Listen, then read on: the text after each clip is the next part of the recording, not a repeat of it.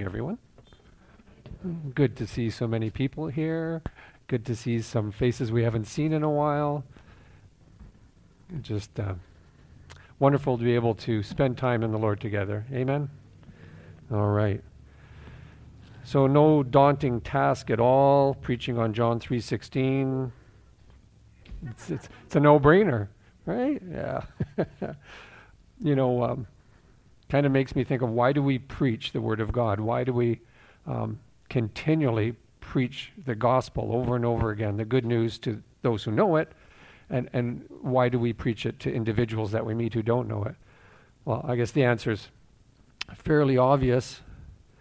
I mean, because for the one who doesn't know it, because the words of Jesus are life to those who are perishing, right? And for us, for those who know the Lord, the words are nourishment. And their sustenance, and they're a reminder of the truth that we live in, and, and encouragement in our faith, and a way of building us up. And and so uh, uh, I don't know how many times you can, you you need to hear or should hear um, about the Lord and His message, but it's just never enough. That's my theory. And so we preach the gospel. No matter what we're preaching on through the Scriptures, it all is pointing to Christ. And and, and even the, even in, in the most, uh, seems maybe the subtlest ways, it's always pointing to Him. We're always preaching the gospel in that way. Let's pray. Heavenly Father, thank you. Um, thank you for all you have done for us. I think of all of those songs, and uh, the prayer of our hearts is, come, Lord Jesus, come, for those of us who know you, uh, that you continually come into our hearts, that you continually refresh our minds, uh, that you build us up day by day. As Paul's, uh, or pardon me, as, as the King David said, please, Lord, do not take your spirit from me. We we yearn for you. Uh, we desire your presence, and we desire your goodness to overflow upon us. And then the call for those who don't know you, um, th- they may not be crying, come, Lord Jesus, come. But at the moment that they do, we know that you are there. We know that you, um, whoever cries out to you, you respond. And so we, we, we praise you, and we thank you, and we ask, Lord, that you would help us this day to grow in you, to understand your word, to praise and glorify you, which is the, the chief thing we are to do, to be focused on you and not on ourselves. And so we pray, Lord, um, watch over us this day and help us as we dig into your word. Amen. All right.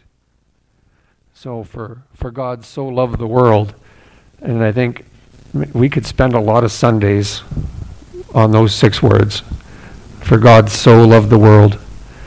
And, and I think it's the best, probably the best known verse in the Scriptures, both to believers and unbelievers, and to unbelievers because of what? Sports games and right? I mean, throughout the world, we you, you know you see the John three sixteen message uh, displayed. Um, so you know we bless those Christians ar- all around the world who uh, you know it says that the demand of Jesus signs. So we're meeting that when we you know we're holding up the sign, pointing to Jesus. But you know, if we were to end there, um, it would be true, right? It's a it's a true statement, but it's incomplete about the person and the nature of God. It's not a complete statement. It's a good statement. It's a true statement, but not complete. You know, I mean, indeed, God is love, and uh, we can only love God because He first loved us, right? We know that truth. But if we don't read the rest of John three sixteen and, and the verses that come before it and after it, the verses that surround it, we can form a, a skewed picture of God, not a not a complete picture, and maybe even an, an unreal picture. Because it's it's it's not that it's not it's it's the truth. It's not an untruth, but it's not complete. It's not whole. Because God's love, though extended to all of creation, needs to be understood in the way that God explains it.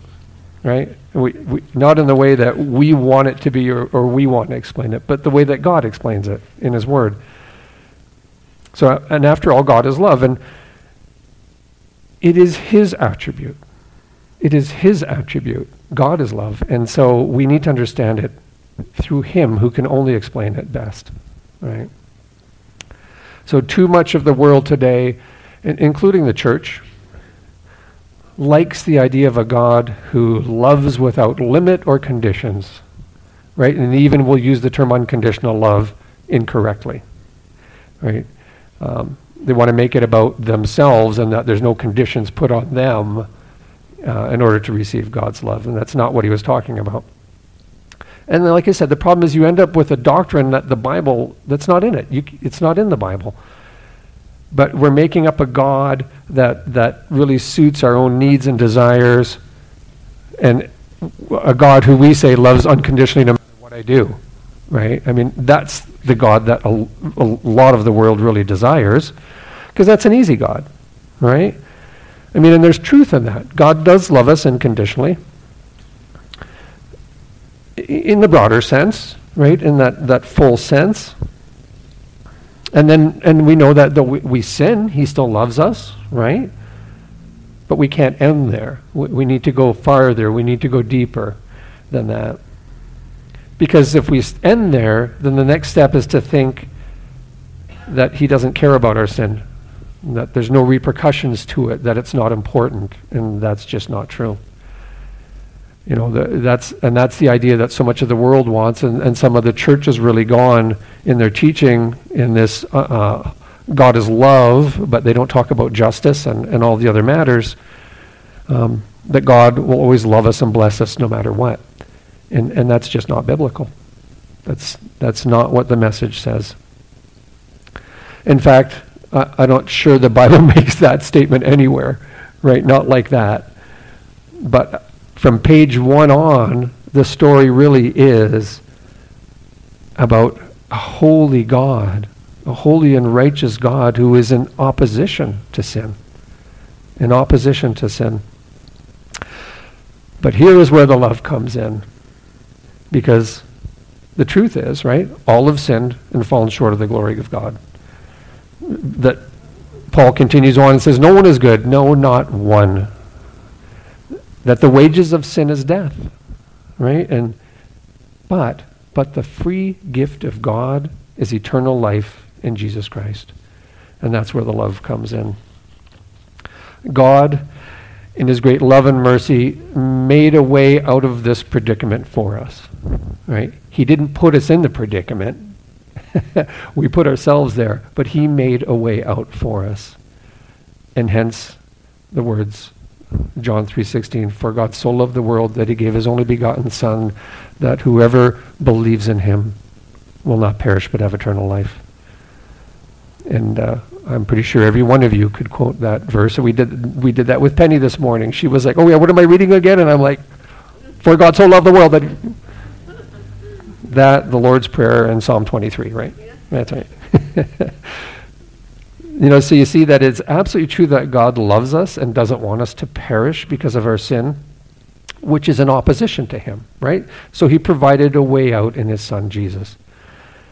And the problem is, for the majority of the world, Peter and others say Jesus is a stumbling block. Well, Jesus said it first, right? He said that he was a stumbling block. Um, for some, he is the cornerstone. But for others, he is the stone that they trip over, that they stumble over. And and many people, lots of people are fine with a God is, that is defined by their needs and their desires, a God who loves everyone without conditions, judgment, or cost, right? A God who oozes out love for mankind and opens up the gates of heaven who all want to enter. You're all welcome here. You're all, come on in. And that's an easy God to love, right? It's and to believe in. Sorry, it's not the God of the Bible. That's not the God of the Bible. And if we don't put our trust in the Bible as an accurate source about God, then we can just make up whatever we want. And that's, that's what it comes down to. If we do not accept this as the source of truth and the Word of God, well, then we don't have anything. We, we can do whatever we want. It's kind of like when Paul says, if, if Christ really isn't the Messiah, then we're the most to be pitied. in all the world, you might as well go ahead and party and do whatever you want, because then there is no such thing as sin. It's all just, right? So we need a constant. We need something that we come back to that doesn't change. The Lord doesn't change and his word doesn't change. And so we have that constant. And so this is uh, our foundation that we rely upon, what we look to to understand the Lord. And we can do that because we know it is his word, his ordained word, his word that he has passed through men so that we may understand him. So the problem is the world is saying that the all-powerful God of the universe who created us has no right to dictate to us how his kingdom works or to judge us. That's what a, a big part of the world is saying. He has no right to judge us, right?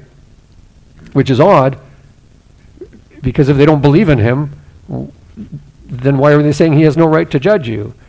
He doesn't exist, right? How can something that doesn't exist not judge you or have no right? They want to make God subservient to themselves.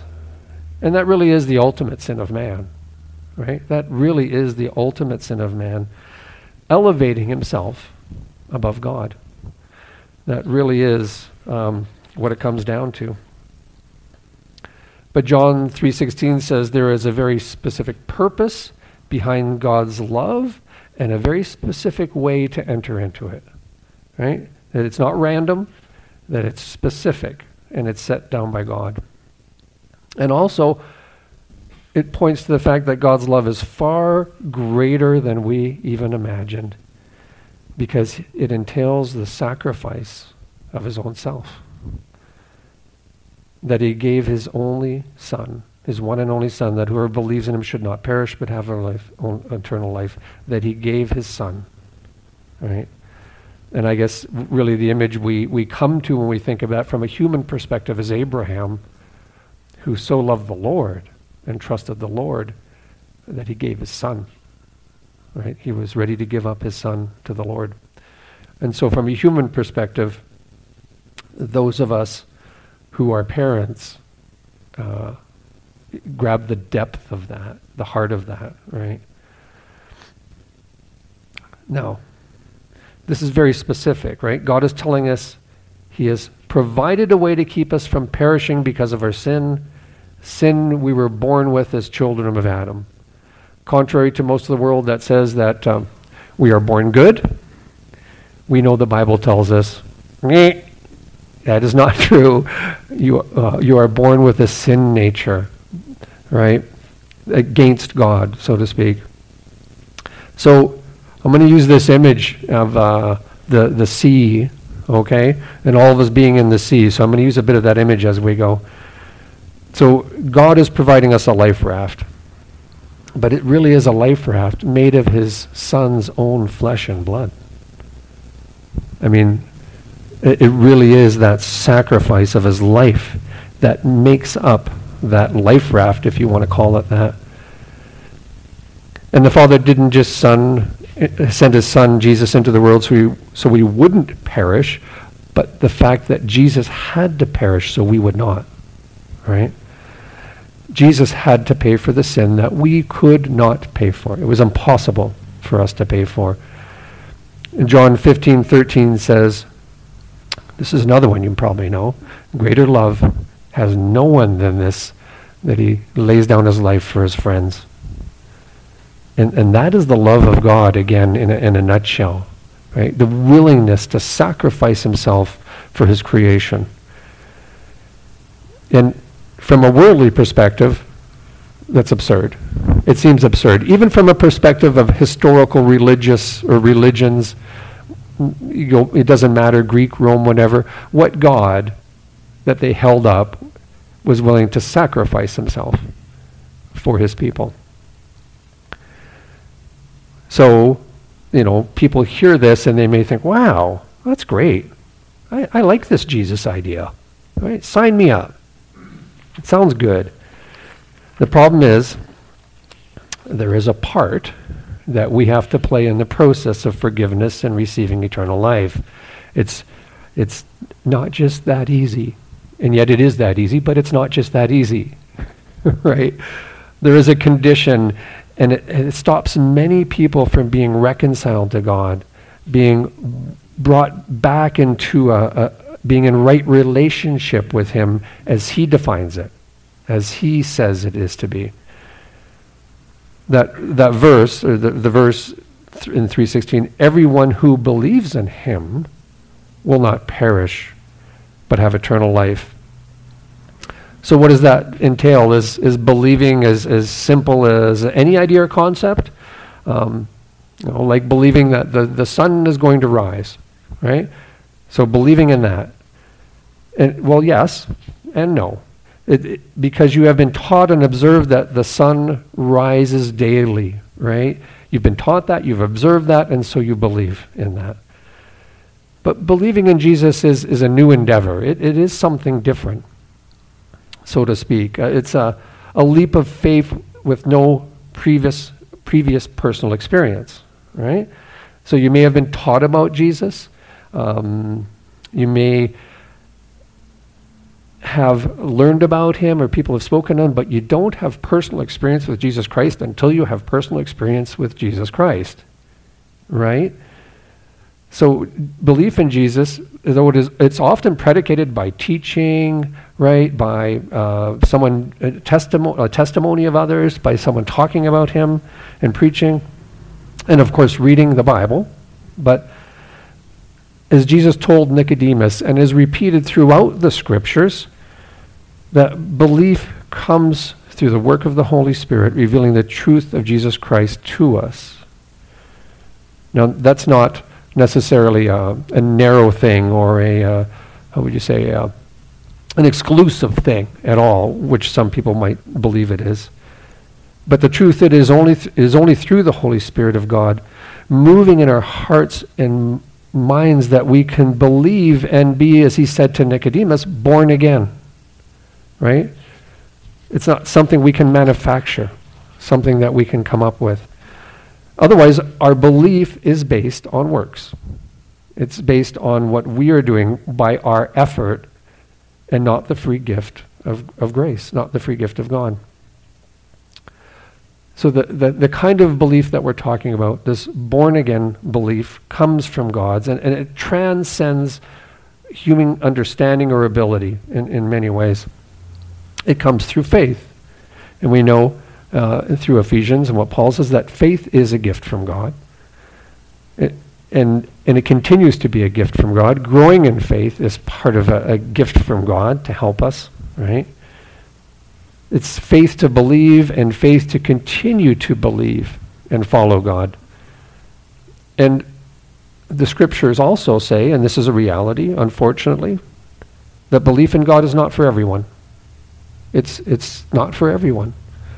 And I say that not because I'm being exclusive or judgmental or Calvinistic.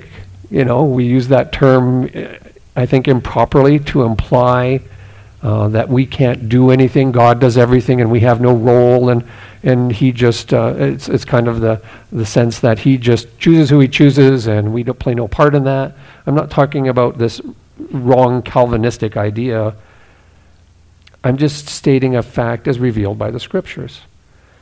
Jesus says in Matthew seven, thirteen to fourteen, he says, "Enter through the narrow gate, for wide is the gate and broad is the road that leads to destruction, and many enter through it.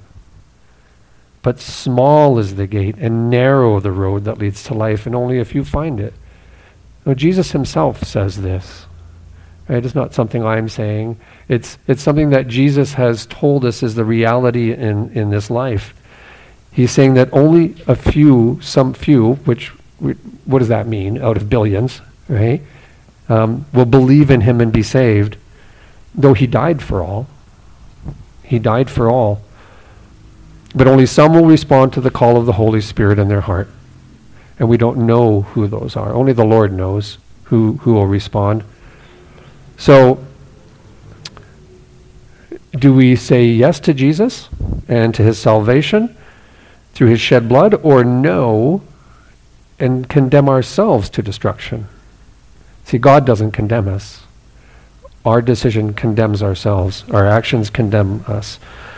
Verse seventeen, three seventeen says, "For God did not send his Son into the world to condemn the world, but to save the world through him." You see, I'm going to use that sea image again. Jesus really is the only life raft in the sea. Okay? Jesus brings a chance at eternal life, escape from the sea, if you want to call it that, that we're all born into and uh, and swim about in. We'll call it the sea of sin as an imagery, right? Well, you only got a limited time that you can swim in the sea before you drown, right? And we can say that's our lifetime before we physically die. His coming, he says, was not to condemn those who don't believe. He says, all mankind was already in the sea before Jesus came. All were already condemned at our de- at our birth. Condemned to die both a physical and spiritual death because of our sin nature. So, some see the life raft, recognize their drowning, acknowledge their sin, if we want to put it that way, right? Acknowledge their sin, and accept help getting aboard the raft. They, they want life. They want to live. And so they, they accept that help. Others refuse to see the raft. They, they don't want to see the raft, or their pride keeps them from wanting help from Jesus, who says, but I can save you. But I can save you. Now, part of the problem is, is when people don't realize they're drowning, or don't believe they're drowning, right? They, and they're very independent and prideful. Uh, we have, uh, you know, we have a, a saying that children say this lots, don't they? I do it, right? I do it, um, and we can fall into that. You know, the the reality is, as many people don't like the fact that God has put a condition on getting into the raft. They don't like that. They don't like the condition, which is believe in Jesus as the one who can save you from your sin. They don't want to acknowledge their sin and to remain, and, and, and so they remain in the sea in their sin until they die. They're not willing to acknowledge, and, and this really comes from a lot of places. Uh, it comes from the human heart, but it also stems from a lot of religious belief, Eastern belief, that doesn't believe in sin, that believes that the world is, is well, you've heard of yin and yang, right? Hot and cold, dark and light, good and bad. It, it just what is. It's just the world. It's just how it is. But they don't see sin as a concept, as an opposition to God, as an offense to God. So everyone has this chance. Everyone has this chance, this opportunity to be saved by Jesus. But few are those who see the truth of their sin and their need for a Savior. And that's why in verse eighteen, three eighteen says, whoever believes in him is not condemned, but whoever does not believe stand condemns already, because they have not, not believed in the name of God's one and only Son. Bottom line, if you reject Jesus, you are rejecting God who has sent him, right? And this seems too exclusive for many. And I have to admit, for me, it was the same. I thought it was exclusive. I'd like, you know, I, I didn't, I guess I was with this, I didn't like the idea that I had to believe in one specific person in order to have a relationship with God. I didn't like that. I didn't like that I had to be, believe in Jesus in order to be close to God or to be in a proper relationship with him. That didn't make sense to me. And it seemed very exclusive and very narrow. Like many others, I was, I believed that God was expressing himself through all the religions, right? That he was he was showing himself through all of these different ways. And everybody understood a part of that, but maybe they didn't have the whole, but that they were they were able to see God and, and experience God through the way they wanted to. And, and if you want to experience that today, you can go down to the Universalist Church. Oh, sorry, did I say that out loud? I'm sorry. I shouldn't do that, but it's it's true. Right? Everything's okay. Everything's God. Right? It, it's And it's a sad reality that they embrace that and they see that it's true and they completely miss Jesus Christ. Well, no, Jesus Christ too. But you see what it is, right? It's a Jesus Christ plus, or it's excluding him completely. And still, they feel that they are close to God. Uh, and it's the big reason that so many people in the world don't want to accept Jesus Christ, because they see him as a man. And they don't want to believe in him as anything other than that. That he is only a man, maybe a good man, maybe a God bless a man. A God, God blessed him as, but not, not God. But God the Father says that Jesus is his one and only Son, right? And that is only through belief in him that we can be forgiven and receive eternal life. Um, and. More than life that, that goes on after physical death, we, he, he tells us that we have life now in him. Something changes profoundly now when you believe in Jesus Christ. The Holy Spirit indwells you. There is a radical change now. There is power now in your life through Christ, not just a promise of eternal life, because one passage says, and this is eternal life, right? And it expresses the now of that in, in this moment. So God didn't send Buddha, he didn't send Siddhartha Gautama, he didn't send Muhammad, and I can go through this big list of people he didn't send. Really big list. Um, he didn't send three laugh, life rafts or life rafts or four life rafts or even two. He sent one. And that life raft is Jesus Christ, and there's room on it for everyone. It's huge. It'll fit. How many billion people are in the world? Seven million, billion? It's bigger than that. It'll fit everyone. There's no limit or capacity. And that's what so often is the stumbling block or the trap. Uh, what we that so many people think that it's, it's an exclusive thing. It's not. It's the way that a gracious and loving God provided a way out of our predicament, out of that sea of sin. And who are we to tell holy God what way to choose in order to do that?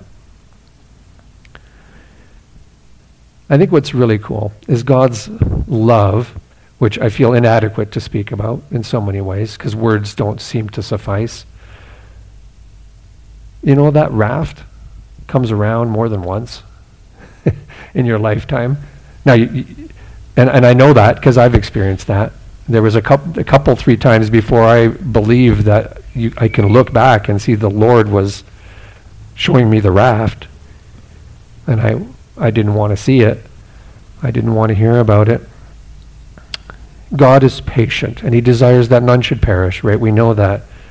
But if I were you, I'd get on the raft when you see it, because you don't know the number of your, your years, the number of your days, you don't know. So today is the day, the scriptures say.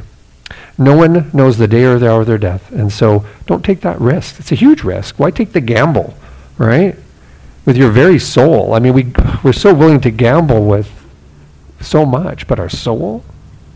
Really to gamble with that? Remember, Jesus says, small is the gate and narrow the road that leads to life, and only a few find it.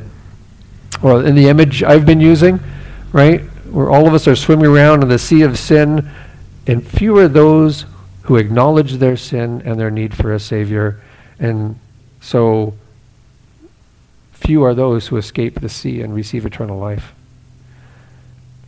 In verse nineteen, it says, this is the verdict, or this is the judgment. Maybe I should read the whole thing. This is the verdict. Light has come into the world, and people love darkness instead of light because their deeds were evil. This is a statement by the judge who has the only authority to judge, right? Whether you believe in his authority or not. It's kind of like... Uh, Well, let's say we're in a courtroom and I come before the judge and, and guilty or not, doesn't matter, but I, I say to the judge, you have no authority over me. You have none over me. And he goes, oh, that's nice. That's nice. You don't have to believe in my authority, but I can choose to put you in jail or to release you. Right? And, and that is the truth. That is the reality. God, God, who is the judge of all, the supreme judge, the highest judge, says to all mankind, look, this is how it is. How do we say it in Spanish? Así es. It's how it is, right? And he says that light, Jesus, has come into the world, but people love darkness instead of light because their deeds were evil. And then verse twenty continues on. Everyone who does evil hates the light and will not come into the light for fear that their deeds will be exposed. People's fear that their evil deeds will be exposed outweighs their desire for life. So people's fear of exposure outweighs the desire for life. So they would rather stay in the dark, be ignorant to the life that is available to them, than to be exposed. In First Peter, I guess two nine, Peter says, we should declare the praises of him who called us out of darkness into his beautiful light, or his glorious light. And that scripture held great meaning for me when I first became a believer, some fourteen, coming almost on fourteen years ago, fifteen years ago. I'll have to do the math on that. And um, it had such deep context for me because I knew it. I knew the darkness I was in. I absolutely understood that. And, and the profound love of God that you feel knowing that he pulled you out of that and gave you something amazing, something so beautiful. That's the love of God. And and Peter says this because he knows how much better it is to be into the in the light, not to hide, not to have to suffer shame over and over over again. And there is profound peace in knowing you are forgiven. And it's this peace that comes because our actions are exposed. Not because we're hiding them. Because we could not escape the penalty for those actions. And when you understand that and you experience God forgiving you, being cleansed of all unrighteousness and forgiven, it's profound. You are set free. And so what verse nineteen and twenty-two are speaking directly to actions in our life, the things we're doing, whether thoughts or activities or behavior, behaviors that God classifies is as opposite to what is good, right? He says these are actions that are opposite to what is good. Okay, but now we all know some really good people in the world, right, who don't know the Lord. Amazing people, beautiful people who do great good. Well, is God talking about them? Is he talking about their actions? Is, is God saying their actions are evil? Well, yes, he is. And, and I'll explain to you why that is. Because how could it be that good deeds, good things w- would be considered evil?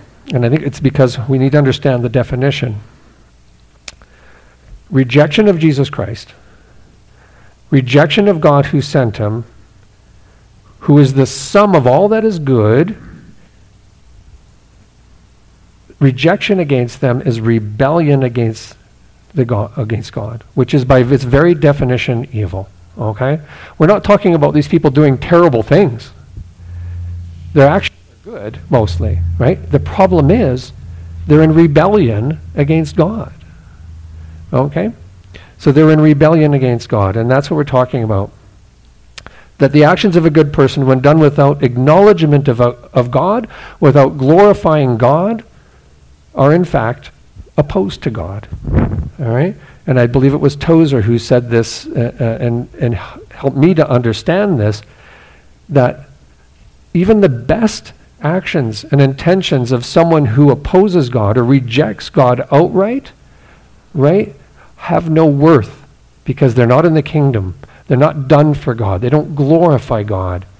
And so maybe they have a worth in a human perspective and, and on that. And they do. Helping others, all of that has a value. But they are still in rebellion to God. And that's what we're really talking about here. And it's because it's not goodness by human standards that makes us right with God. It's not that. That's works, right? But it's acknowledgement that we are sinners, have rebellion within us, and that we need a Savior.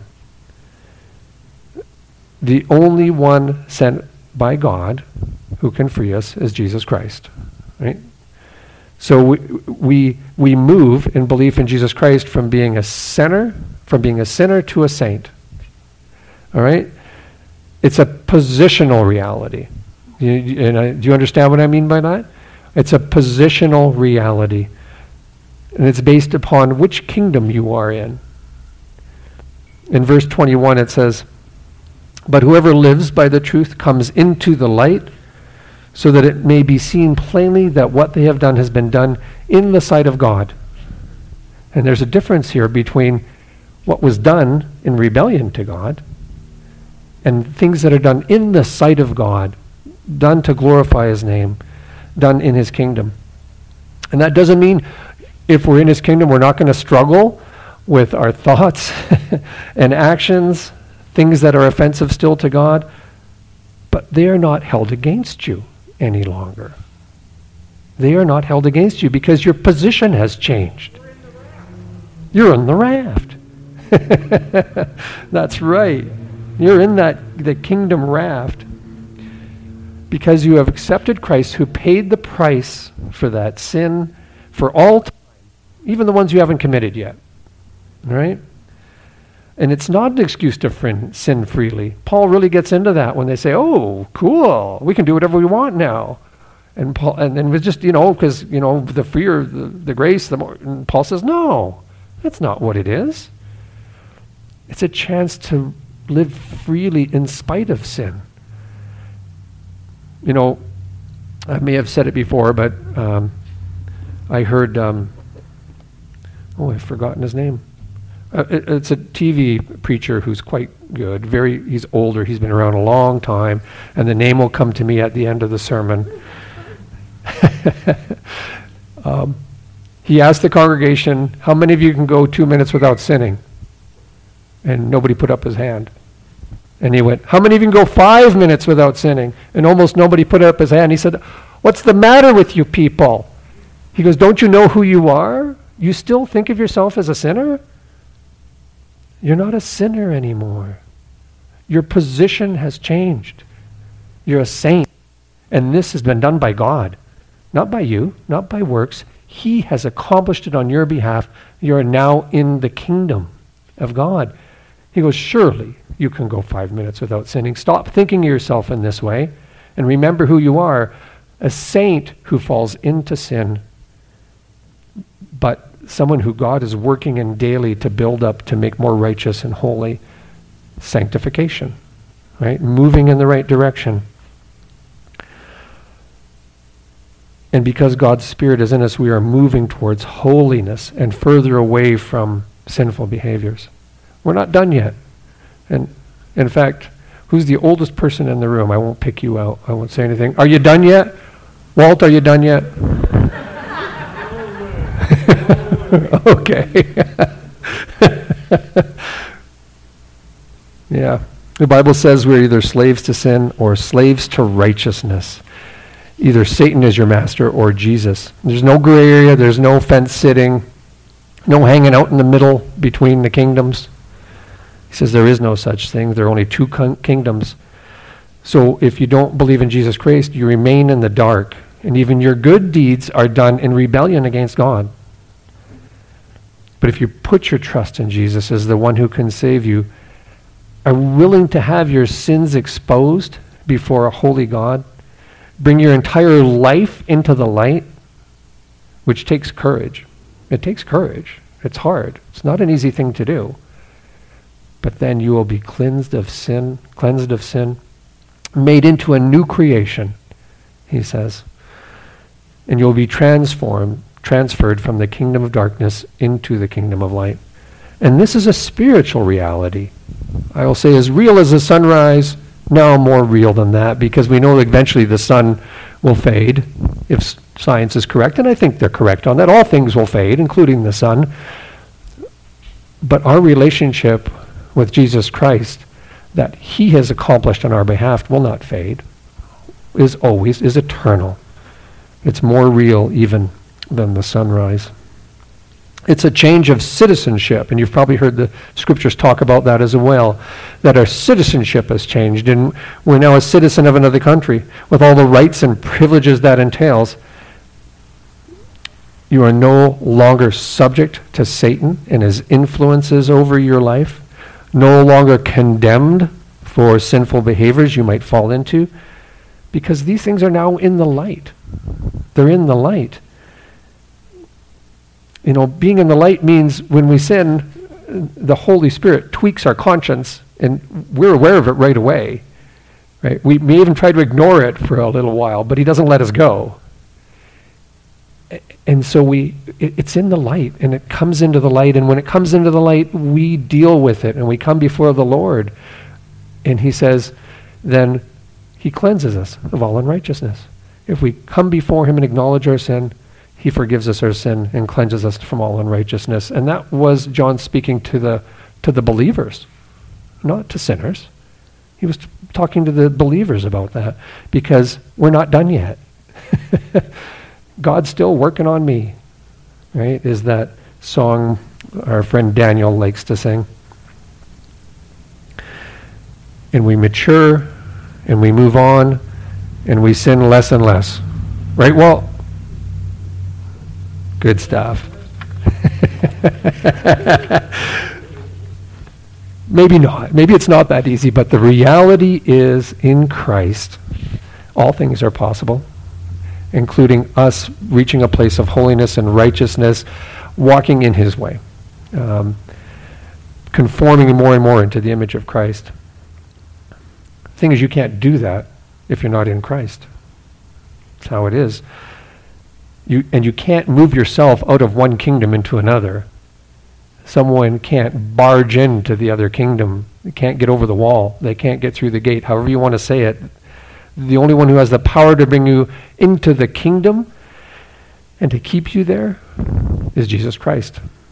And there's nothing you can do but believe. It's, and I saw this image and I thought, yeah, it's like a man choking on a bone, right? He can't save himself. If I'm choking, I can't save myself. But Bob can save me if he knows what to do. I need someone else to save me. We are powerless against Satan unless we put our faith in Christ, and then he pulls us out of darkness and plunks us down into his kingdom, into the kingdom of light. Then Satan is powerless against us. He moves from having power over us to being powerless against us. We might be tempted. We might even to succumb in some ways. But as long as we put our faith in Jesus, he helps us. He makes sure we are not overcome. We are not overcome, but are overcomers in Christ, right? So God's desire, I think, as a sinner, and as one who falls into sin on occasion, is the response of the tax collector in Luke eighteen. You remember that, that we talked about that there was the difference between the tax collector and the Pharisee, who both went to the temple to pray. And the Pharisee uh, saw the tax collector and afterward, wow, thanks God that I'm not like that one, that sinner. I pay my tithe, I'm a good person, I do everything right, right? It says the tax collector could not even enter the temple, but stayed at a distance. It did not even lift his eyes up into heaven, but beat his breast and cried out, God have mercy on me, a sinner. That's the response that God desires. That's a true acknowledgement of who we are and who he is. And within that he works. Within that he works and changes and helps us.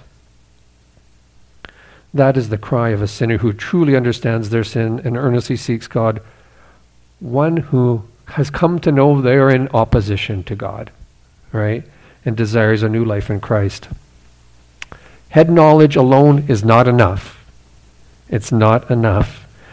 We must have an understanding of our sin nature and God's holy nature, that it must encompass all of us, our, our mind, our heart, our soul, completely. Uh, I, I had a, a short-time relationship with someone in Saskatchewan who believed the only way he could rely on knowing God was through his head. No emotions, no nothing else, no work of the Holy Spirit. That was too scary. Just through his his mind. And, and I said to him, you know what? You you're, you're missing out on so much. You have a partial relationship with Jesus Christ. You have a partial relationship because he says, love the Lord your God with all your heart, all your soul, all your mind. And that's how we need to embrace Christ. He uh, he doesn't want just part of us. He wants all of us. He wants us all in. And he desires for us to willingly give up control of our lives. That's the bottom line. Are you willing to give up control of your life to Jesus Christ? I know when I came to the Lord, it was one of the first statements I made, because I had a profound understanding of the truth of who I was and who God was, and the pitifulness of my life and me being in control of it. And I told the Lord, Lord, you take control. Please take control, because what I'm doing is not working. What I'm doing is not working, so please take control. No one understands the love of God better than those of us who have entered the kingdom. Amen? It's true. Who understands God's love? Only those who, who have experienced it and have embraced it and have entered the kingdom. Others may they have a hint of it. They have that sense of a, a universal God who pours out his grace and his mercy on all. The rain falls on all, right? That sense of that um, that love of God for everyone and, and, and his blessing on everyone. But we know of the amazing grace of God because we have been made aware of our sin in light of God's holiness. And I think that's why Isaiah says that his, his righteousness or his righteous acts are like a dirty rag. In, in, in comparison to God, or in his presence, in his holiness. And, and because he, in the presence of the Lord, understands who he is in comparison to a holy God. Until that happens, we really can't know Jesus Christ. Until we understand who we are and who God is, and, and, and then comparison between us. So, for God so loved the world that he gave his one and only Son, is the message, is God's proclamation to the world. Whether the world accepts it or not, it is the truth of God as expressed by God himself. God is love, and his love is poured out to us through his Son and by the indwelling of his Holy Spirit. And that's true, just as true for those who reject God. They love, he loves them, right? We know this. It is for these, Jesus says, says that I came. He said, I did not come for the healthy, those who believe in me, those who understand God and, and serve him, but for the sick, those who do not know him, those th- they think that, that don't know him. That is why I came. And how many of us, when we think of the love of God, how many of us can look back on our life even before we were saved? And, and I can do this in a way that is shocking to me now, and look back and go, how many times did God save me from my own idiocy? From from drowning literally in a river that I shouldn't have been in, from death, from doing stupid things. Um, and for me, even because of my past, which I am not proud of and will not glorify in any way, saved me from being going to jail more than once, which would have hampered me from doing his kingdom work in the future in a terrible way, and may have turned me down a road that would have been horrible. He saved me even from that because he already had a purpose for me. There's a purpose for every one of us. So the love of God before we even believe in him is profound and is amazing. You know, God loves us so much that he is working in our lives even from birth, right from birth, watching over us and seeking to draw us near to himself. And truly, we only recognize the depth of God's love after we have been brought into the kingdom. And I guess that's, um, through these songs that we were talking about today, that's, especially the kids' song, right? That's how we c- express to others who God is and help them to see the raft. Help them to see Jesus and their need for Jesus. It's not us condemning them. You know, it, it, Paul says, in all these things that we do, as we speak to people of Christ, do it with love, with kindness, with graciousness, with respect. It's, it's this attractiveness of the love of God in us and people seeing that and desiring that for themselves. And so, um, love, God has poured out his love on us, and we know that in order that we might be Uh, as citizens in his kingdom, he says, ambassadors, ambassadors of the Lord. And so not knowing who the Lord is calling, not know, knowing who the Lord is speaking to in their heart, we take every opportunity as the Lord provides and is good and right and respectful and is, and is from, I believe, from the Holy Spirit prompting us, we take that opportunity and we speak the name of Jesus. And we point to his word. Amen? Okay.